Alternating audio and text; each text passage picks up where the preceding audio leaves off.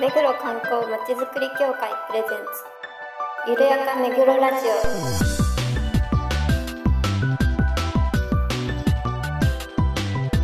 この番組は目黒に関することをゲストを交えてゆるやかにお届けする観光トークバラエティです。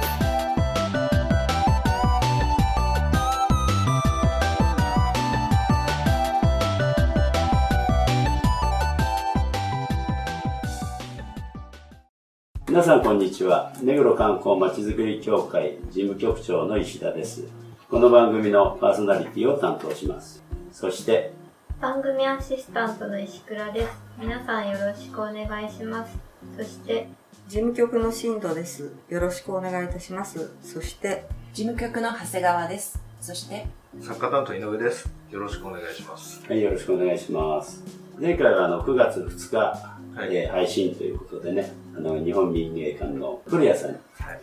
インタビューをねしていただきましたえっ、とようやくあの暑さもね、はい。えー過ぎたようでまだあの台風はこれからのようですけれども、まあ、シルバーウィークも過ぎ まあ、30日配信なので、ああそっかいいんだよね台風はももう行っちゃったう、ね行っちゃってる。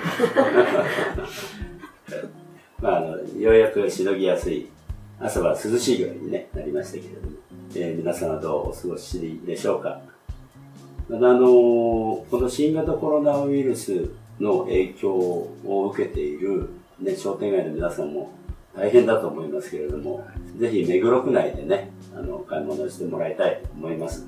で今あの目黒区が総額15億円分のプレミアム率なんと50%の商品券目黒地元のお店応援券を発行しています。今日区民在住優先のねあの一時販売はえーすで、に終わったようですけれども、えー二次販売をこれから行うということで10月3日から、えー募集を開始するようですので、はいぜひ皆さん応募いただいて、えー7500円の商品券を5000円で買うことができますので、ぜひお買い求めいただいて、区内のね、商店街の皆さんにえーの応援をしたいと思いますので、よろしくお願いします。はい。あの、詳しくは、目黒区商店街連合会のホームページをはいご覧いただくと。ぜひご覧ください。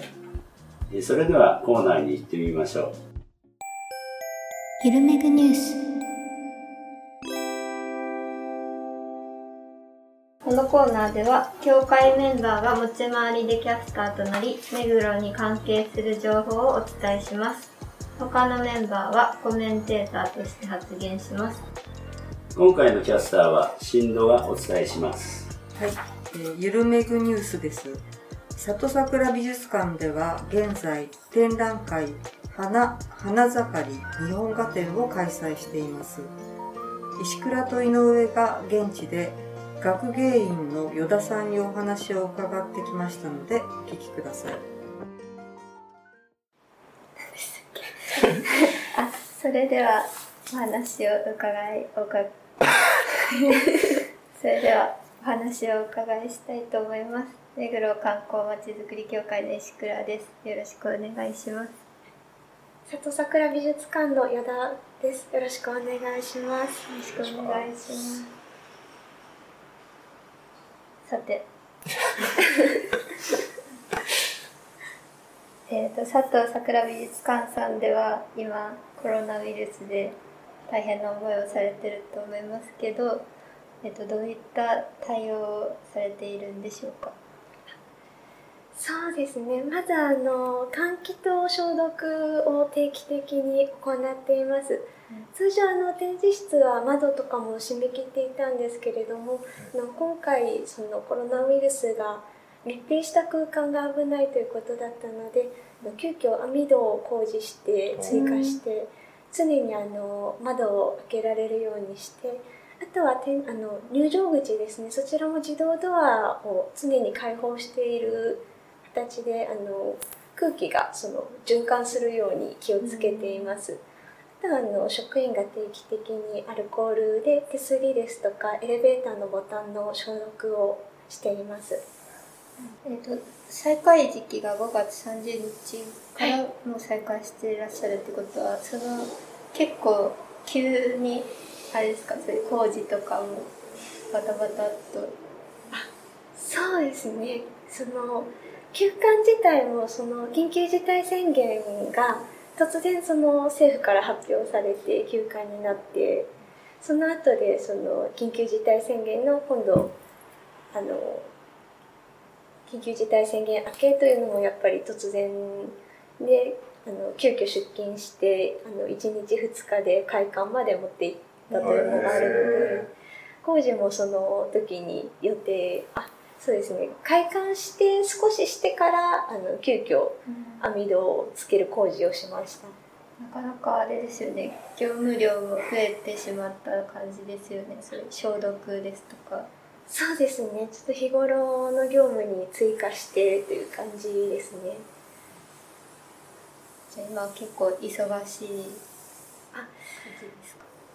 そうですね。ただあのやっぱりコロナウイルスの流行以前よりはお客様の数もちょっと落ち着いていますのでそちらはあの一応大丈夫。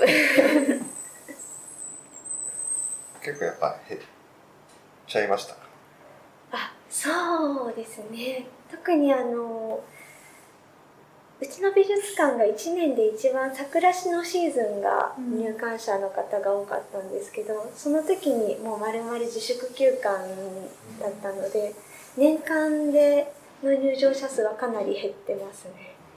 今もあのそこまで少しずつその回復はしていってるんですけど去年よりは去年と比べるとその通常通りというわけにはまだ戻ってないです。まだやっぱ気をつけてる方が結構いらっしゃるでしょうね。そうですね。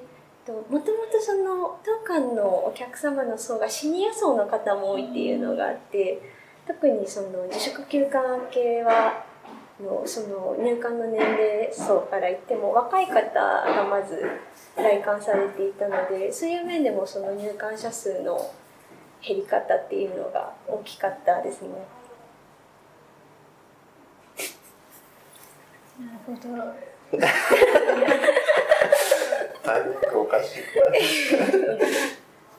ずっともう何ヶ月もあの感染者数が何人とかってニュースを毎日のように見て、だいぶやっぱりこうストレスというか気が塞いでくるっていうか、うん、そういう時期だからこそまあここは常にあの迫力のある大きい絵も多いですし花の絵が多いんですかね。やっぱまあ桜の、ね、こうどういうふうにこう今だからこそ楽しんでほしいとかどういうふうに感じてほしいみたいなのってありますか？そうですね。やっぱりその春の展示の次に花の展示を企画した時にやっぱりそのどうしてもコロナウイルスのことで気が塞ぐストレスがたまるのであのもう純粋にその花々の美しい作品を展示して心が癒されるような展示というものをあの目標に企画していたので今回展示室にで作品を見ていただいてあの今までそのどうしても家にずっといなくちゃいけなかったので自然とかも楽しめなかったと思うんですけれどもそれをあの作品を見て心を癒していただければと思います。あのなんかもともとあれですか？ゴゴールド店みたいなはい。予定されてたのをこっちに変えたっていうことですか？そうなんです。本当はあの今年の予定は別の展示を秋冬予定してたんですけれどもその自粛になってまず夏の展覧会の開催時期がですね4月5月だったので里桜の春の展覧会が通常はその3ヶ月近くやるはずなのがまだ1ヶ月しか経ってない状態で2ヶ月潰れてしまったのでそれを夏まであの延長するという変更がありました、それもあれですよね。急遽って感じで。あそうですね。大変。だな 大変。気持ちの書いてないよ、ね、いや大変だなと思ってそうですね。そのいつ緊急事態宣言明けるのかとかも全然わからない状態だったので、急遽スケジュールが変わって、ね、はい、新たにそのミュージアムカレンダーとかも年度始まりに合うようにその印刷をたくさん配布用にしてたんですけどそれとかも全部配れなくなってしまって今その今年の変更した後のスケジュールがインターネットで画像だけあの掲載してるんですけどちょっとそういう配れるものがなくなってしまったっていうのも今ちょっと不便な状態ではありますね。結構グッズの売り上げなんかもちょっと落ちてしまったりとか。そうですね。あの春のお花見シーズンに合わせてお菓子とかをグッズとしてその販売用として用意してたんですけどどうしても賞味期限があるのでちょっとそちらがあのなかなか売り上げが厳しかったですね。前後で何か変化とかってありますか？そうですね。コロナウイルス自体がその日本だと大体年明けぐらいから騒がれ出したと思うんですけど2月の終わりまではあの佐藤さくらが中野義行先生のその大家の方の個展を行ってたんですね。それで2月に本当は先生のトークイベントを開催予定してたんですけれどもちょっとそちらが密になるということで急遽中止になってしまってそれからもそのイベントっていうのはどうしても開催できないことになったので定期的に行ったギャラリートークその学芸担当によるギャラリートークも今あのずっと中止してますね。入り口のところにあのアプリのなんですかあのデジタル学芸員みたいななんかはい、あのポケット学芸員。あポケット学園あれはなんかこう新たに、あれ前からやってましたそうなんです。前からひっそり掲示してたんで。すねじゃああの今ギャラリートークみたいなのができない分は今はそれそれで。そうですね。あとあの今回の花の展示からはい出品リストを今まで配布してたんですけどそれをあのちょっと中心にしていて出品リストがない分そのポケット学芸員のアプリですとかあと今回撮影写真撮影が可能なのでですねそのそれキャプションとか自由に撮影していただくとかを行ってます。それはあれですよねコロナだからこそより楽しんでもらうためにってことですよねその写真とかっていうのは。そうですね。毎年その夏の特別企画で写真 OK にしていて読み外してるじゃん写真撮って待ち受けにしていや癒しをっていう。そうですね。すごいね大きい映画綺麗だなと思って。普通の、まあ、ち小さい絵で見るのとこう大大画面で見るというよりはなんか感じやすいっていうか、あそうですね。独特ですよねこちらは。そうですね。やっぱり大きい作品だとそれだけ迫力もありますしその遠くで見てもすごく完成されてるんですけど近くで見るとあの本当に細かいところまで書き込まれてるのでより見応えがあると思います。なんかすごい作品と近いくでなんていうかギリギリまでいけるっていうか普通の美術展だとちょっと距離があるじゃないですか。はい、すごいいいなと思って。ありがとうございます。では何か、えー、と PR などあればお願いします。ちょっと待って。何今のでいい？いいですか？あでは何か依田さんから PR があればお願いします。今回の展覧会ではそのコロナウイルスでその塞がった気持ちを癒していただけるようにあのすごく花々の展示を企画しております。四季折々の季節の花々大画面のものが多くの展示していますのでぜひご来館ください。で終わっていいですか？うん、な何か言い言い残しとかってあります？なんかい言っときたいことみたいなそうですね。今あの特にその予約事前予約とかは必要がないんですけれどもやっぱり感染防止対策でロッカーとお手洗いの使用を中心にしているのでちょっとそちらだけあのご来館の時にお気をつけいただけると、はい、ありがたいです。なんかこうこの時間帯は割とつ空いてるとかそういうのってあるんですか？あよ曜日とかちょうど12時から2時のお昼の時間帯は空いていますね。じゃあし心配な方はそその時間帯を狙ってくると。そうですね。あゆっくり。そうですね、ゆっくり。独り占めできるってことですね。はい、そう、そうです。本日はありがとうございました。ありがとうございました。はい、あの、インタビューね、お疲れ様でした。で、石倉さんも初めてのインタビューで、い。かがでした？かいや緊張しましたけど依田さんがうん。とても優しい雰囲気の方だったそうですのでね。よかったです。前回もね、あの、日本民芸館の、えー、古谷さん、はい。とてもいい声でね、落ち着いたお話でよかったんですけど、今回もね、すごく依田さん、あの、いいお声で、穏やかな。うん、優しい感じがにじみ出てますね。はい。だからあのインタビューはあの間が間が間があのちょうどいいんですかね。まあ詰めてるんですけどねえ、あ詰めてんの？はいあ、そう。あれ？まんまかと思ったんですけど。まああの間も石倉さんの味かなと思ったんで多少生かしてますけど結構切ってますなるほど。ありがとうございます。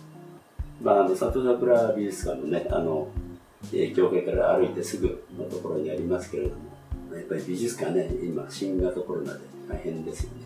でも意外といらっしゃいましたねお客さん。あ、そうですか？そうですね。少ないとはおっしゃってたんですけど。ああ、そうそう、聞いててちょっと気になったのが、あれ、あの、どんなところでインタビューしたんですか？ね場所。ここは休憩室。一応スタッフルームなのかちょっとあのま自分あ一般の方が入れる場所ではないんですけどそうなんですよもね。あの共用の場所というふうにおっしゃってたあのでまあちょっと他の方も結構いらっしゃって。後ろ、後ろでけ結構ね、どんがらがっちゃんやってたんで。なんか工事かなんかちょっとでやってたのいやいやあの階段の音じゃないですか階段の音は。あ、階段の音なんだ、あれ。うん。あなんか音してるなとは思ってましたけどあの工事か設営なんかの設営してんのかなっていうんで。まあ、あの今風通しも良くしてますからね。あそういうので結構雑音っていうか始まるあはい。それ聞いて椎戸さんいかがでした？いや、あの、今ってどこでも施設は大変だなというのがうん。ひしひしと伝わってきましたけど。でもやっぱり、ね、美術館って意外とこうこんな時に気持ちをこう落ち着ける場所だなと思ったんでそうです穴場かなと思いましたね。まあ、特にあのインタビューでも出てましたけど大きいね絵がそうですね。ありますからね。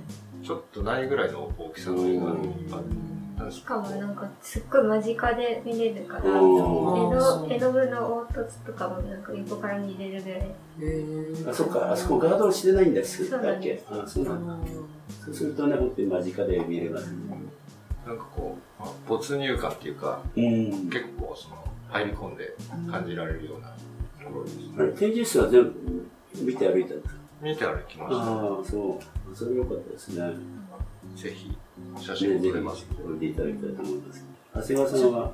インタビュー聞いてどうでしね、駅から近いところにね、素敵なあの美術館があるのでね、ぜひ行っていただきたいなと思って。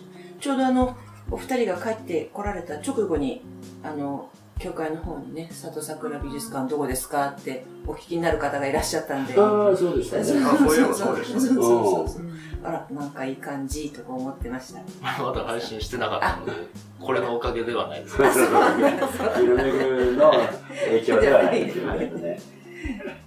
そうだそうだ、そういえば。はい、そんな感じで、えー、ようございました。あの、今後ともね、よろしくお願いします。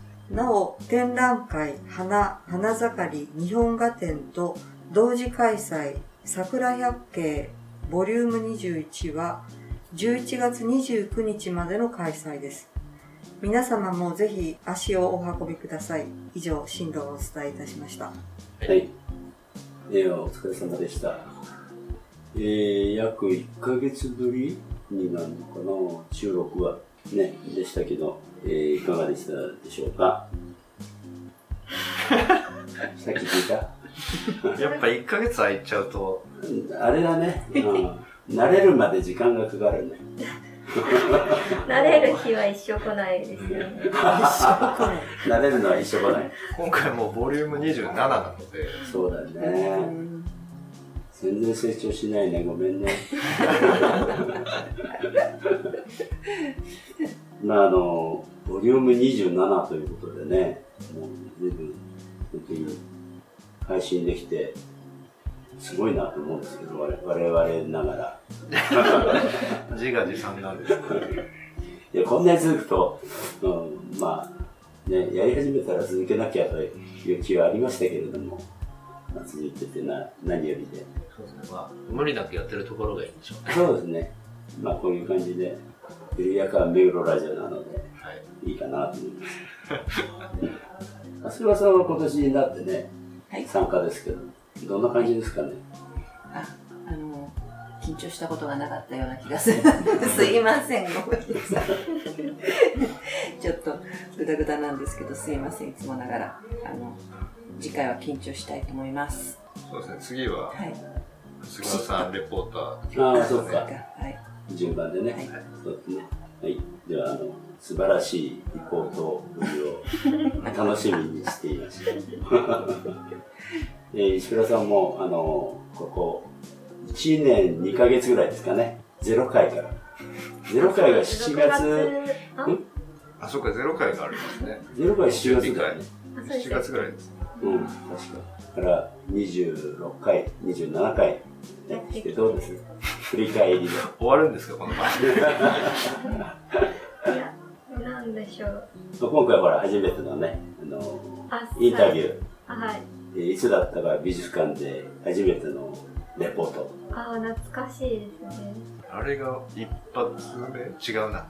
3発目ぐらい。3発目ぐらいですね。いや、特に毎回新たな気持ちでやっております。よくそういう嘘を。毎回第9回目のような気分で。今回あれでしょ、インタビューに行くのに、はい。事前にいろいろ勉強してたでしょ。あ、言っちゃいけなかった。いいや、あの、も佐藤桜美術館にはもちろん、あの、行ったことがありましたし、ユダさんとも何度かお会いししていたので、まあ、や、やりやすかったような気はししました。は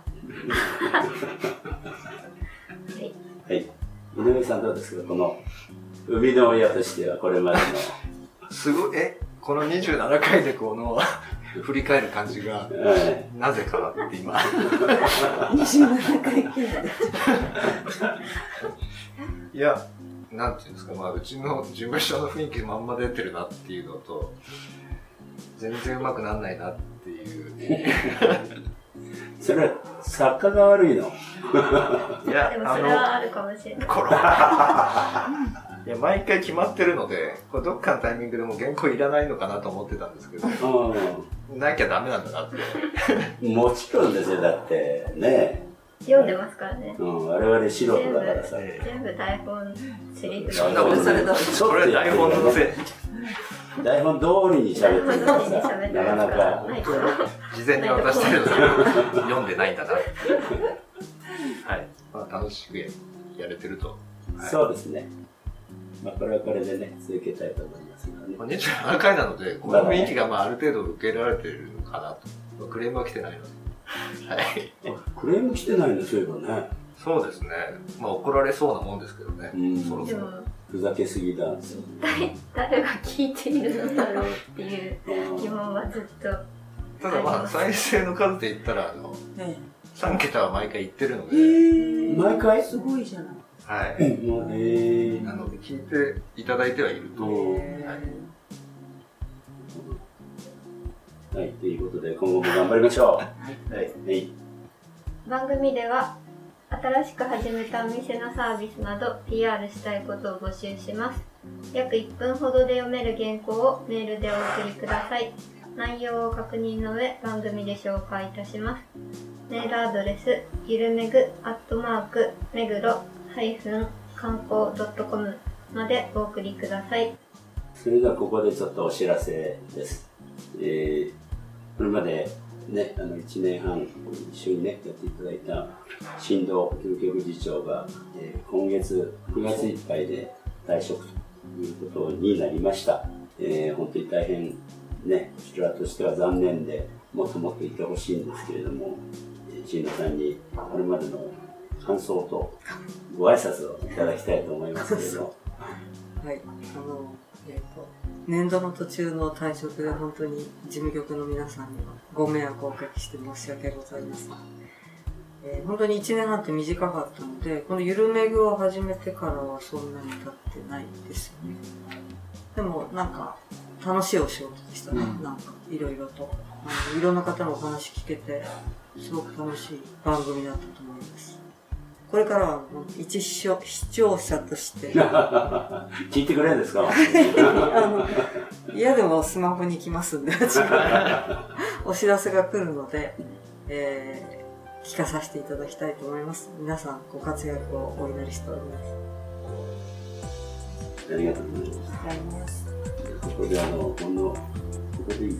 あいいんじゃないですか。あのみんなからのほんの気持ちですけど。十分いただいて。いえいえ。いやいやいや、そう。今日が最後だということで。えありがとうございせっかくなんか、散々いただいちゃっ花束。いいですね。まだまだ。あ、花束もすごい素敵な、綺麗な花束、皆さんに見せられたのかな。本当。あ、栗が入ってたんですか？あ、違う、違った、違った。ありがとうございます。ありがとうございましあた。りがとうございます。健康に気をつけて、皆さんも本当に、あの、お過ごしくださいま。何かあったら、LINE でもなんで。あぜひぜひ。あの、ゲストでお呼びす。るかもしれない。何のです。どうもありがとうございました。それではまた次回まで。さよう。なら